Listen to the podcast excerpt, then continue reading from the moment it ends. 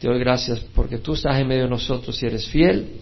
Y Señor, yo te ruego que nos hables hoy, que nos hables a cada uno de nosotros, Padre, que podamos recibir tu palabra, recibir tu enseñanza, poder dar frutos, Señor. Te doy gracias por tu bondad y por tu amor en nombre de Jesús. Amén. El texto de hoy es Juan 17, 17. Muy sencillo el texto de hoy. Jesús orando por sus apóstoles, por sus discípulos, le pedía al Padre y le dijo, santifícalos en la verdad. Tu palabra es verdad. Santifícalos quiere decir apártalos para los propósitos de Dios. En el Antiguo Testamento se santificaban los objetos que se usaban en el templo. ¿Cómo se santificaban? Se limpiaban de impureza por sacrificios y además se lavaban. Bueno, nosotros hemos sido limpiados de impureza por el sacrificio de Jesucristo en la cruz, pero tenemos que ser lavados. ¿Cómo? Con la palabra de Dios. Santifícanos en la verdad, tu palabra es verdad. Eso es algo muy hermoso, porque hoy en día hay tanta confusión. Tú oyes a los políticos y no sabes qué es verdad y qué es mentira. Pero Jesús dijo, tu palabra es verdad. Tú no puedes decir eso de ninguna otra cosa como lo puedes decir de la palabra de Dios. La palabra de Dios es verdad. Y Dios nos está llamando a nosotros a ser instrumentos de la verdad. Estamos en un mundo de oscuridad y todos vamos a ser instrumentos, ya sea de la verdad o de la mentira y el engaño. ¿Quién eres tú cuando nadie te ve? ¿Quién soy yo cuando nadie me ve? ¿O quién eres tú o quién soy yo cuando nos ve un puño de gente? ¿Qué cara tratamos de poner? Y a la hora de las horas somos mensajeros o de la verdad o de la mentira. Somos un instrumento, somos un faro que o emite luz o emite confusión. El Señor habló del príncipe de este mundo y lo llamó el padre de la mentira, que es contrario a la verdad, el padre de la mentira. Y si tú no eres luz, eres oscuridad. Y si tú no eres un instrumento de la luz, eres un hijo del diablo, porque la mentira tiene un padre y ese padre es Satanás. Y si nosotros andamos en la mentira, somos hijos del diablo. Y en Apocalipsis 21.8, Jesús, a través de Juan, escribió, los cobardes, los incrédulos, los abominables, los asesinos, los hechiceros, los idólatras y todos los mentirosos tendrán su herencia en el lago que arde con fuego y azufre, que es la muerte segunda. O sea, hay un serio destino para el mentiroso, para el que dice una cosa y es otra, para el que vive un engaño. ¿Qué es verdad? Bueno, esa fue la pregunta que hizo Pilato, pero la hizo en forma de cinismo, como quien no podía encontrar la verdad. Pero Jesús habló de la verdad, Jesús es la verdad, y Jesús dijo cuando lo está interrogando Pilato, para esto yo he nacido y para esto he venido al mundo, para dar testimonio de la verdad. Todo el que es de la verdad me escucha, escucha mi voz. O sea, que aquel que es de la verdad va a escuchar a Jesús, va a escoger escuchar a Jesús, el que es verdadero. Pilato le preguntó, ¿qué es verdad? Como quien dice, ah, tenía la verdad enfrente. ¿Qué es verdad realmente? A la pregunta cínica de Pilato. ¿Qué es verdad? Es lo que es la realidad, lo que es, que no es imitación, que no es engaño, que no es apariencia falsa, que no son promesas falsas, que no es inestable, que no es hoy una cosa y mañana otra.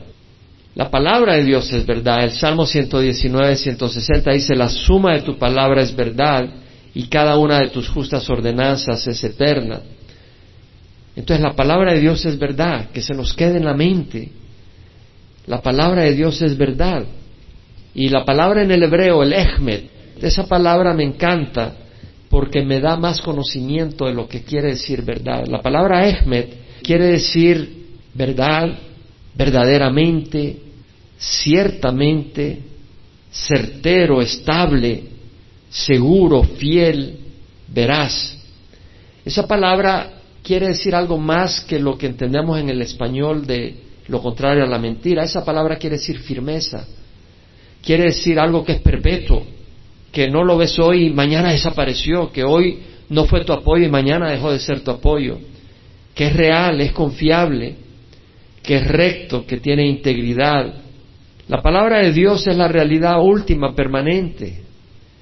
Jesús dijo, cielos y tierra pasarán, pero mis palabras no pasarán. O sea, si quieres algo permanente, es la palabra de Dios. La palabra de hombre hoy es y mañana ya caducó, no tiene validez, pero la palabra de Dios es para siempre. Tú puedes agarrar la Biblia y sabes que eso no es obsoleto. La palabra de Dios es la última realidad, es permanente, pero no solo la palabra, Jesús, que es la palabra encarnada, es la última realidad. Jesús dijo, yo soy el camino, la verdad y la vida. Hebreos lo dice de Jesús. Jesucristo es el mismo ayer, hoy y siempre, y quien lo inspiró es Jesucristo mismo a través del Espíritu. Jesucristo es el mismo ayer, hoy y siempre. Esto es bien importante, porque nosotros hoy un día podemos ser muy amables y mañana nos levantamos de mal humor y no mostramos esa amabilidad. Tal vez hoy estoy ahí para ayudarte y vienes y, yo te doy ayuda, pero después de diez veces ya me cansé y te digo, ¿quién crees que soy yo? Si soy un humano como tú. Y esa sería una respuesta normal, porque el único que va a estar ahí siempre es Jesús. Él no cambia, Él es el mismo ayer, hoy y siempre, siempre puedes venir a Él. El ser humano no puede venir a Él siempre. Ve a alguien y dile, préstame 100 dólares, te lo va a prestar tal vez hoy, pero ve cada día del año y te manda a bailar. Es decir, se acabó la amistad. Es decir, Jesús está ahí siempre. Sus recursos son inagotables. Su paciencia es inagotable. Su perdón es inagotable. Si hoy me ofendiste, te puedo perdonar, pero si lo haces cada día es un poco difícil. Jesús está ahí siempre, ofreciendo gracia. Entonces, la palabra de Dios es permanente y Jesús es permanente. Y vimos que la palabra de Dios es verdad. La suma de tu palabra es verdad. Y vimos que Jesús es verdad. Jesús dijo, yo soy el camino, la verdad y la vida. Entonces, si tú no conoces a Jesús, no conoces la verdad. No estoy diciendo si tú has oído hablar de Jesús, no estoy diciendo si tú has venido a la iglesia. Yo estoy hablando de conocer a Jesús. Realmente, si tú no conoces a Jesús, no conoces la verdad. Si tú no conoces la palabra de Dios, no conoces la verdad. Punto. O sea, tú quieres conocer la verdad de la vida, tú quieres conocer la verdad del propósito de Dios, es la palabra de Dios. Y si no conoces la palabra de Dios, ¿y cuánta gente en el mundo conoce la palabra de Dios? ¿Cuánta gente en las iglesias conoce la palabra de Dios? Que la conoce. Tú te puedes sentar y oír, pero no conocer la palabra de Dios. El profeta Ezequiel hablaba y muchas veces la gente le gustaba oírlo, pero no hacían caso. Tenemos que tener cuidado porque si no conocemos a Jesús en forma personal, no conocemos la verdad, estamos engañándonos. Y el mundo está en oscuridad. Muchos creen que venimos del mono, no saben para qué existen, no saben el propósito de su vida, tienen metas temporales, ser médico, ser futbolista, tener dinero, casarse, tener un bonito hogar, no tienen idea de las metas eternas. Nosotros no podemos ser así. Tenemos que entender que esto solo es temporal. La verdad es luz y es libertad. Eso es bien importante. Es luz y libertad. Porque Dios no envió su Hijo al mundo para juzgar al mundo, sino para que el mundo sea salvo por medio de él. Es decir, entendamos de que el siervo de Dios no es para venir a condenar al mundo, es para mostrar misericordia. No es para venir y decir, tú, tú estás mal, te va a ir al infierno, no. Es para decir, tú estás mal, busca al Señor porque te puedes ir al infierno. Hay una diferencia. Una es lo estás condenando, otra lo está llamando a la salvación. Jesús no vino a condenar, vino a salvar. Entonces, el que no cree en Él ya ha sido condenado, porque no ha creado en el nombre del unigénito Hijo de Dios. El que cree no es condenado, pero el que no cree ya ha sido condenado. Y este es el juicio, que la luz vino al mundo. Jesús es luz, Jesús es verdad, vemos que la verdad es luz. La luz vino al mundo y los hombres amaron más las tinieblas que la luz, porque sus acciones eran malas. Todo el que hace lo malo odia la luz y no viene a la luz para que sus acciones no sean expuestas. El que practica la verdad viene a la luz para que sus acciones sean manifestadas que han sido hechas en Dios. Entonces, vemos que hay unos que son hijos de la luz y hay unos que son hijos de la oscuridad. Muchos de nosotros estamos en la oscuridad y cuando vimos la luz corrimos a la luz. Pero hay otros que tienen la verdad enfrente, tienen la luz enfrente y no la quieren y van a huir de la luz porque quieren caminar en la oscuridad. Pero están engañados. No se están dando cuenta que sus caprichos, tarde o temprano, los va a destruir. Son una mentira, son un espejismo, no son realidad. Pero la palabra de Dios es luz. El Salmo 119 dice, lámpara a mis pies tu palabra y luz para mi camino. La palabra de Dios es luz y la palabra de Dios es libertad. Jesús es la luz del mundo, Jesús es luz y Jesús da libertad. Vemos la relación. Jesús es verdad, la palabra de Dios es verdad. Jesús es luz, la palabra de Dios es luz. Jesús da libertad, la palabra de Dios da libertad. En Juan 8:31 leemos que el Hijo de Dios le dijo a los judíos que habían creído en Él, si ustedes permanecen en mi palabra, verdaderamente son mis discípulos. ¿Se dan cuenta? Si ustedes permanecen en si tú no te bautizas, ¿estás permaneciendo en la palabra de Dios? Si tú no te bautizas, tú no estás permaneciendo en la palabra de Dios. Si ustedes permanecen en mi palabra, verdaderamente son mis discípulos. Y conocerán la verdad. ¿Y la verdad qué? Los hará libres. La verdad libera. Libera realmente. Libera del engaño. Libera del veneno de Satanás. Ahora, los discípulos estaban ahí, pero habían los judíos que se creían que Jesús, sí, sí, Jesús, pero cuando oyeron eso se sintieron ofendidos, estos judíos. Y dijeron, somos descendientes de Abraham y jamás hemos sido esclavos de nadie. ¿Cómo dices, seréis libres? Y Jesús les dijo, en verdad, en verdad te digo que el que comete pecado es esclavo del pecado. Y el esclavo no queda en casa para siempre, pero el hijo permanece para siempre. Si el Hijo se hace libre, seréis verdaderamente libres. Entonces, ¿quién es el que libera? Jesús. ¿Qué es lo que libera? Su palabra. Si permanecéis en mi palabra, sois verdaderamente mis discípulos y conoceréis la verdad y la verdad os hará libres. Entonces la palabra de Dios libera. ¿Tú quieres ser libre? Escucha la palabra de Dios. Pero escúchala para obedecerla. Porque si tú no la estás obedeciendo, no la estás recibiendo, la estás rechazando, la estás oyendo, pues la estás rechazando. Es como agua que cae sobre un plástico. El plástico no lo absorbe, lo rechaza. Si cae sobre papel, el agua moja el papel, cambia el papel, cambia su estructura. Si tú tienes un cartón, ese cartón duro y quebradizo con el agua se aguada, si tú te dejas tocar por la palabra de Dios, tu corazón duro se va a ablandar y blando ya no se va a quebrar. Pero si es duro, el Señor lo va a tener que quebrar. Entonces vemos que la palabra de Dios tiene la capacidad de liberarnos y Jesús es el que nos libera. Recordemos claramente que Jesús vino para eso, para hacer luz, para revelar la verdad y para darnos libertad. Él es luz, verdad y libertad. ¿Quién quiere luz? ¿Quién quiere la verdad? ¿Quién quiere libertad? ¿Quién quiere a Jesús? Amén. Para eso vino Jesús. Entonces, ahora, sabemos que Jesús, cuando fue a la sinagoga de Nazaret, le dieron el libro de Isaías. Y en el rollo de Isaías le tocó leer, el Espíritu del Señor está sobre mí, porque me ha ungido. Esa unción no era saltar fuera de control.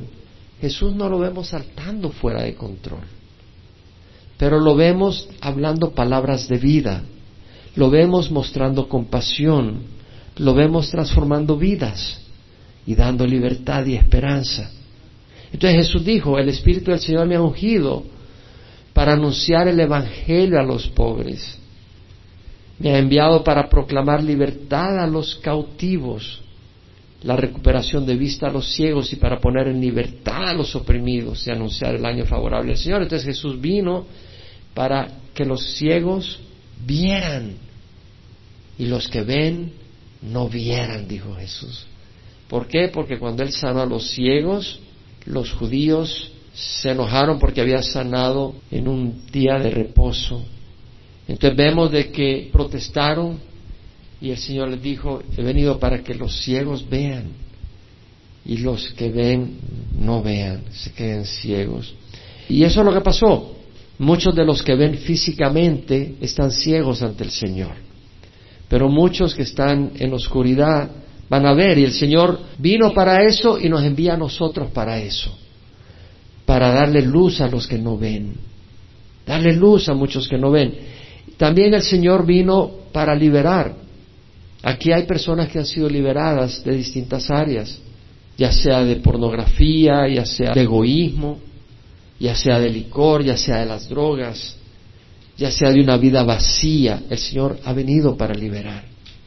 Pero ahora el Señor en ti va a liberar a otras personas. El Señor nos envía a nosotros como testigos de su luz. Y eso es emocionante. Es emocionante cuando vidas son cambiadas. Es decir, es una bendición ver vidas restauradas. Y Dios quiere usarte a ti para restaurar vidas. Se requiere un acto de fe, porque Dios no hace acepción de persona. Ahí donde estás, Dios te quiere usar. El domingo de resurrección Jesús le dijo a los discípulos, pasa a vosotros como el Padre me ha enviado, así os envío yo.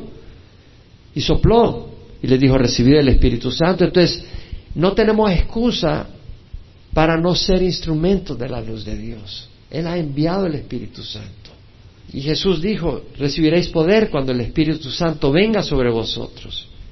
Y me seréis testigos en Jerusalén, Judea y Samaria hasta los extremos del mundo. Estos son versículos que ustedes han oído muchas veces, pero es una bendición reconocer que somos instrumentos que hemos sido expuestos a la luz de Dios, hemos sido expuestos a la libertad de Dios, y si no hemos sido liberados, no es la culpa de Dios, es nuestra culpa. Porque ¿qué libera? La palabra de Dios. ¿Quién libera? Jesucristo. Y si tú no eres libre es porque no has venido a la palabra de Dios, la has oído pero no la has recibido. Si tú no eres libre es porque no has venido a Jesucristo. Puedes haber venido a la iglesia, puedes haber venido al pastor que ore por ti, pero si tú no has venido a Jesucristo, no eres libre. El que libera es Jesucristo. Y eso es importante. Pero si tú eres libre y conoces la verdad, conoces la verdad, sé un instrumento de la verdad. Porque vas a ser frustrado el resto de tu vida si tú no, no eres usado por Dios. Es decir, imagínate un carro que nunca se usó. Se construyó, terminó ahí y la gente lo ve y ese carro nunca funcionó porque nunca se hizo disponible. O sea, es una frustración. Dios nos envía como luz al mundo. Vivimos en un mundo de confusión. Mira las leyes que se están emitiendo en, Estados Unidos. Que los baños pueden entrar el hombre, la mujer. Que el niño, si se siente que es niña, pues le ponen nombre de niña y le dan tratamiento de sexo. Y las iglesias apoyan eso. Hay una gran confusión en los niños, hay una gran confusión en los padres. Hay una gran confusión en el gobierno, las leyes que están emitiendo. Mira los líderes políticos de hoy en día, los candidatos políticos hoy en día. ¿Podríamos decir que son ejemplo de la verdad? ¿Podemos decir que están confundidos? ¿Y podemos decir que están confundiendo gente? Si no, no votaron por ellos. Es un relajo el que hay. Nosotros tenemos la luz para llevarla es tiempo de que nosotros seamos esos instrumentos de la luz en el hogar, en donde sea. No hay tiempo que perder. No vivamos como que si Dios no existe. El necio ha dicho en su corazón no hay Dios.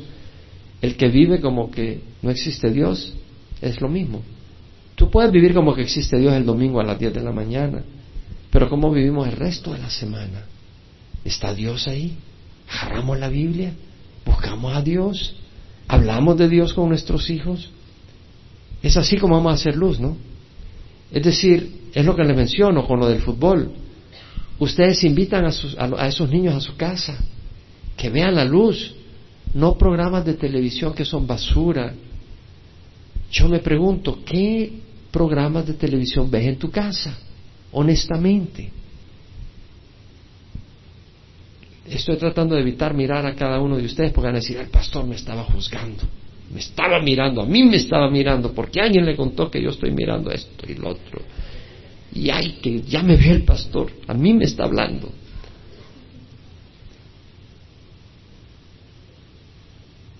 Estaba en, en, en una de las iglesias predicando y, y uno de los hermanos me dice, yo vi cuando lo estaba viendo y, y, el Señor lo estaba hablando, porque él sí recibió, uno había que haber recibido al Señor. Yo sabía porque tú lo estabas viendo. Yo no estaba viendo, dije yo, yo no sé. Tal vez lo vi porque estaba contra la, con la gente, pues. La pregunta es, ¿qué programas de televisión ves en tu casa? ¿Es consistente eso con la luz? ¿Puede ser luz el domingo y oscuridad durante la semana? ¿Puede? No puede. Entonces, tú vas a invitar a esos niños para que veas la basura que tú estás viendo y luego lo vas a invitar a la iglesia. Yo creo que ellos no van a querer conseguir el camino que está haciendo. Tiene que haber algo que es genuino. Tiene que haber algo genuino en tu corazón. Hay una gran confusión, no necesito entrar más, pero sí voy a hablar de, de 2 de Timoteo, acompáñame ahí. No te olvides los tiempos que vivimos en 2 de Timoteo. Tres.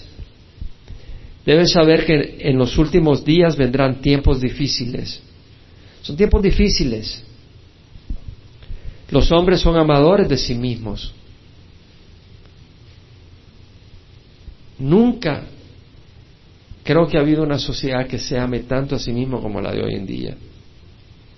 La gente busca el placer y la ha idolatrada. El placer es el ídolo. avaros, jactanciosos, soberbios. Hay una de soberbia hoy en día. Blasfemos, desobedientes a los padres, ingratos, irreverentes, sin amor, implacables, calumniadores, desenfrenados, salvajes, aborrecedores de lo bueno traidores, impetuosos, envanecidos, amadores de los placeres en vez de amadores de Dios, teniendo apariencia de piedad, pero habiendo negado su poder. Versículo 7, siempre aprendiendo, pero que nunca pueden llegar al pleno conocimiento de la verdad. Entonces vemos los días en que vivimos. Hoy muchos de ustedes conocen la verdad. Si tú conoces a Jesús, si tú lo conoces y puedes decir yo lo conozco y conoces su palabra, ¿puedes levantar la mano? No todo el mundo se atreve. No todo el mundo se atreve. Tú tienes que conocer a Jesús. Tienes que conocer a Jesús. No conocer a Jesús es no conocer la verdad. Conocer a Jesús empieza abriéndole el corazón y diciendo, Señor, sé real en mi vida. Ahí empieza. Nunca vamos a terminar de conocerlo. Es un proceso. Pero tú sabes a quién conoces. O sea, tú podrás tener un niño de siete años, no lo conoces completamente. Pero lo conoces. Tú conoces a tu papá. No lo conoces completamente, pero lo conoces. Y a Jesús lo vamos a ir conociendo poco a poco. Pero si tú lo conoces, y tú conoces su palabra, sé un instrumento de su luz. Y si no lo conoces, conócelo. Porque ¿sabes qué dijo Jesús un día? Que habrá un día donde les dirá, jamás os conocí. Jamás os conocí. Si tú no conoces a Jesús, Jesús no te conoce. ¿Sí me explico? Tú no quieres oír esas palabras, jamás os conocí. Ah, Jesús te ama. Si tú conoces a Jesús, déjate usar por el Señor. Recuerda que el mundo no te necesita ni a ti ni a mí, pero sí necesita a Jesús que habita en nosotros. Yo estoy convencido de eso, de veras, estoy convencidísimo, ciento, diez por ciento. el mundo no me necesita a mí, pero sí necesita al Jesús que tengo en mi corazón y necesita la verdad que Dios me ha revelado. Yo siento una responsabilidad enorme porque Dios me ha dado mucho. he sido expuesto a buena enseñanza. Me ha abierto la mente cuando estudio la palabra. Me ha dado conocimientos académicos para exponer evolución. Siento que Dios me ha dado tanto y quiero compartirlo. Y ustedes han recibido mucho. Los que han sido parte de esta congregación han recibido mucho porque yo he sido instrumento del Señor para compartir lo que Dios me ha dado. Yo no me lo he guardado. Entonces, Dios necesita, Dios quiere usarte y el mundo necesita al Cristo que habita en ti. Van a haber dificultades. Jesús dijo, si el mundo os odia, sabéis que me ha odiado a mí antes que a vosotros. Si fueras del mundo, el mundo amaría lo suyo. Pero porque no sois del mundo, sino que yo os escogí del mundo, por eso el mundo os odia. Si me persiguieron a mí, os persiguirán a vosotros. Si guardaron mi palabra, guardarán la vuestra. Sí, van a haber dificultades, pero ¿sabes qué? Lo compartí ayer en el bautismo. En este viaje habían momentos donde yo me le agradecía a Dios de la vida abundante que me ha dado. No es una vida sin problema, buenos problemas. He perdido personas que amo y he perdido cosas, pero Dios me ha dado una vida bien abundante, bien abundante y, con mucha libertad, no para hacer maldad, al contrario, para ser libre de la maldad.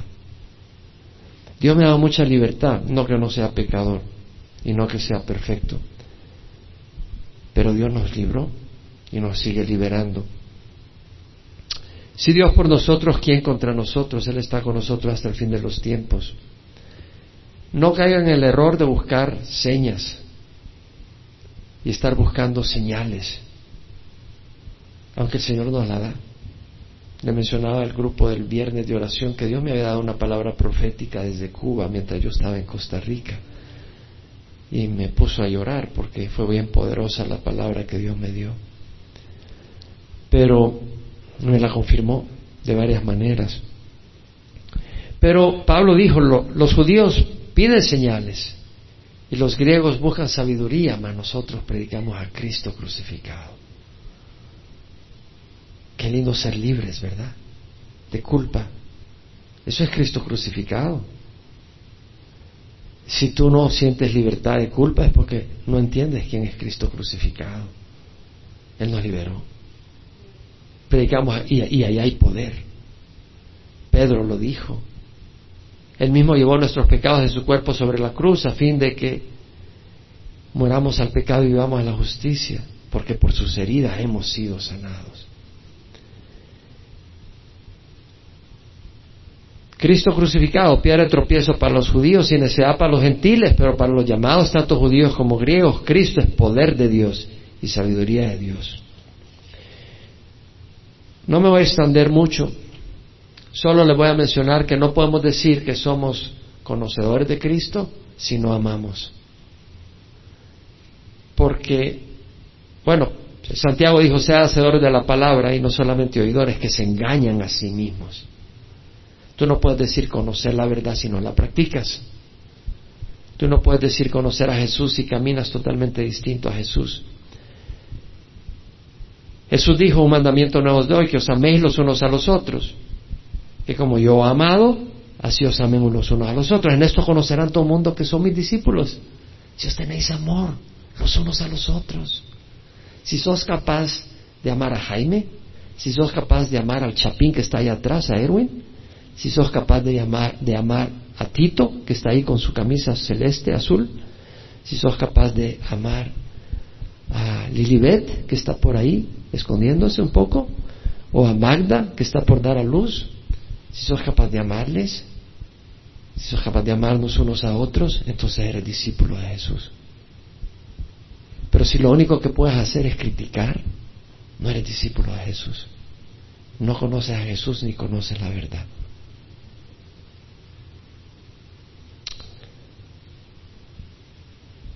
Dios le dijo a Josué, este libro de la ley no se apartará de tu boca. Meditarás en él día y noche para que cuides de hacer todo lo que esté escrito. porque entonces harás prosperar tu camino y tendrás éxito. ¿No te lo he ordenado yo? Sé fuerte y valiente, no temas ni te acobardes, porque Jehová tu Dios estará contigo donde quiera que vayas. Voy a hacer una invitación. Si tú no tuviste valentía de decir, conozco a Jesús y conozco su palabra, tendrás valentía para decir, quiero conocer a Jesús y quiero conocer su palabra y hoy quiero que esto empiece hoy. Si ese es tu deseo, párate y ven al frente. Si tú no levantaste la mano cuando yo dije, conoces a Jesús y conoces su palabra, te paras y vienes al frente. No estoy buscando que entres en condenación, pero quiero que seas libre de esa duda. Porque es triste no poder decir, conozco a Jesús. Es triste. Si tú no has tenido la libertad de decir, conozco a Jesús, y hoy quiero realmente conocerle, y hoy voy a poner mi fe en Él y saber que Él es mi Dios, y que pueda decir, conozco a Jesús porque hoy lo dejé entrar en mi corazón. Tome la decisión y hazlo efectivo, porque vivir con esa duda es miserable. Es miserable no decir yo conozco a Jesús, es algo que debemos de poder decir todos, a menos que no quieras conocerlo, a menos que no quieras conocerlo. Ahí donde estás. Hoy confirma que Jesús entra Tal vez has hecho la invitación, tal vez has pedido al Señor, pero ya no dudes. La duda cierra la puerta a Dios. La duda cierra la puerta a Dios. Ahí donde estás, ya sea que viniste al frente o no, ora conmigo de una vez para siempre. Ya no dudes, porque estás dudando de la palabra de Dios. Y la duda te tapa los oídos del corazón, la duda te tapa los ojos del corazón y no puedes ver ni oír porque la duda te impide oír y ver. Simplemente cree la palabra de Dios. Él dijo, yo estoy a la puerta y toco. Si alguno escucha mi voz y abre la puerta, yo entraré y cenaré con él y él conmigo. Óyeme bien, lo voy a repetir. Yo estoy a la puerta y toco. Si alguno oye y abre la puerta, yo entraré y cenaré con él y él conmigo. Esa es una promesa. Tú que estás al frente, ¿qué tal si levantas la mano y dices, voy a abrir mi puerta? Y repite conmigo, abro la puerta, abro la puerta, abro la puerta. Y cree que Jesús está entrando. Créelo. Ya no dudes. La duda es del diablo. La fe viene de Dios. Y si viniste al frente y si sientes la necesidad es porque Dios te lo ha mostrado. Ya no dudes. Padre, te doy gracias por cada uno de los que ha confirmado que te quiere conocer a una manera completa. Y Señor, borra por el poder de tu Espíritu esa duda. Y que puedan ellos saber que tú has entrado en sus vidas por la sangre de Jesús y que ellos te conocen Tal vez un poquito el día de hoy, pero cada día será más. Y que no duden decir, soy hijo, soy hija de Dios, porque tú me compraste en la cruz. Bendícelos, Padre, en nombre de Jesús. Amén.